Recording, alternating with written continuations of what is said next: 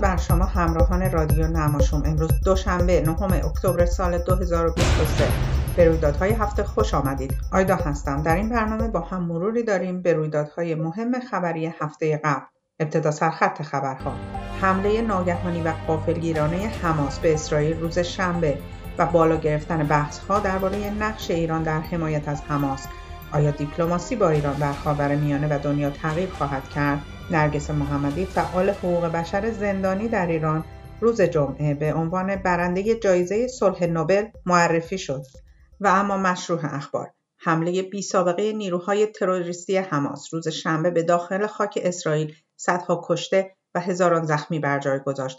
آنها حتی به کودکان و انسانهای بیگناه و پیرزنها نیز رحم نکردند و حدود 100 شهروند غیر نظامی از سوی حماس به گروگان گرفته شدند. عملیات حماس طوفان الاقصا نامگذاری شده. آنها با حمله موشکی، زمینی و قواسی در تلاش برای نفوذ از زمین و دریا در مناطق مرز شرقی غزه به خاک اسرائیل یورش بردند. نتانیاهو نخست وزیر اسرائیل گفت دشمن بهای سنگینی خواهد پرداخت.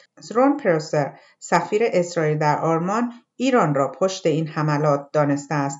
آمریکا و سایر کشورهای غربی حمایت خود از اسرائیل را اعلام کردند اما مقامات و های رژیم ایران از حملات حماس استقبال کرده و طرفداران جمهوری اسلامی به شادی و پایکوبی در خیابانهای تهران پرداختند.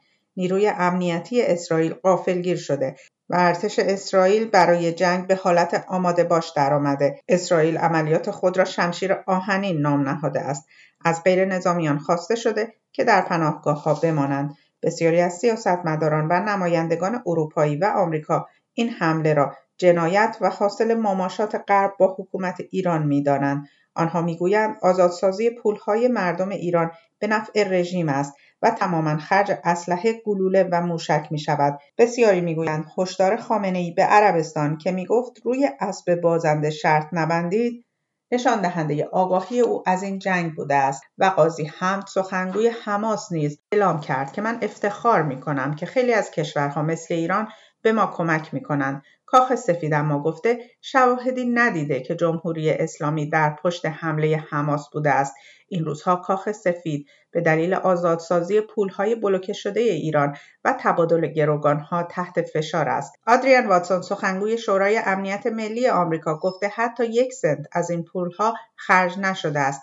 اما ژیاو وانگ محقق آمریکایی که سه سال گروگان در ایران بود در توییتی نوشت سخنگوی شورای امنیت ملی گستاخانه دروغ می‌گوید دولت بایدن از نظر سیاسی باید بهای سنگینی از این بابت بپردازد. با توجه به سخنان علی ای و اعضای ارشد حماس کاملا واضح است که حماس و جمهوری اسلامی از روابط بین اعراب و اسرائیل نگران بودند و در حالی که آمریکا به دنبال دیپلماسی و عادیسازی روابط بین اعراب و اسرائیل بود حماس با حمایت جمهوری اسلامی در حال برنامه ریزی برای آغاز جنگ بود. حال باید دید دیپلماسی دنیا و خاورمیانه با این جنگ در آینده چگونه تغییر خواهد کرد. آیا همچنان غرب به مماشات با جمهوری اسلامی ادامه خواهد داد؟ خبر بعدی این که روز جمعه با شعار آغازین زن زندگی آزادی جایزه صلح نوبل به خانم نرگس محمدی اهدا شد.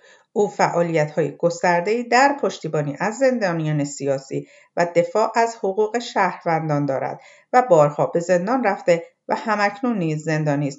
او هشت سال هست که کودکان دوقلوی خود را ندیده است. همسر خانم محمدی تقی رحمانی فعال سیاسی است و اعلام کرده امیدوارم جایزه صلح نوبل بتواند دریچهای برای آزادی برابری و دموکراسی در ایران باشد با تشکر توجه شما را به سایر برنامه های نماشون جلب می کنم.